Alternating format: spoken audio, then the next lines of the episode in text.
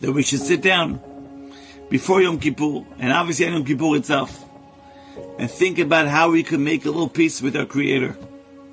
Baruch Hashem, we're given life. Kadosh Baruch gave us another year of life. Unfortunately, we lost so many good people over the past year, in the year 5781. And Baruch Hashem, we were given life. Let's try to think how we could show gratitude to Hashem, how we could improve ourselves, how we could become better people, what mitzvot we could improve upon, what averot we have to work on ourselves to abstain from doing. Don't just focus on, oh, I'm not eating, I'm not drinking, I'm not bathing, I'm not wearing leather shorts, I'm doing my, my, my purpose, I'm keeping Yom Kippur properly. Rabotai, that's only a means of making us remember that we have a stronger mission, a mission, a bigger mission.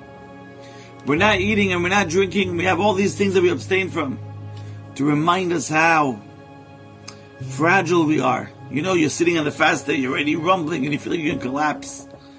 It's telling you, Habibi, you haven't eaten for a few hours. Look at you. You're breaking down. Maybe, just maybe, we have to realize life is not forever. We have to appreciate what we have. We have to say we don't have to be so haughty. Put the gava aside. Try to improve your Torah observance. Don't let your Yetzer Hara say, ah, nah, when I get older, when I'm 50, 60, 70. Rabotai, no one has guarantees, no one has contracts. Life is very, very beautiful, but very fragile. It says that you should do teshuvah, you should repent the day before you die. And the students asked the rabbi, the day before we die, we don't know where we're going to die. She says, great. So do teshuvah, repent every single day. And Yom Kippur is the day of teshuvah. This is the day we have to really, really do introspection. Let's think of ways how we could make shalom with the people around us, and think of ways how we could improve our mitzvah observance, and stay away from averot.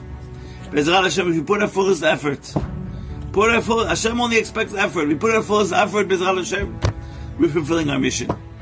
Yehi ratzon, every single one of us should be written and sealed in the book of life, a healthy life, a life full of simcha, Bezrat Hashem, a life of parnasah b'shefa, a life of growth in Torah, and all your tefillot should be accepted. לטובה בעזרת השם רבותו יתברך, וכן יהי רצון ונאמר אמן. גמר חתימה טובה.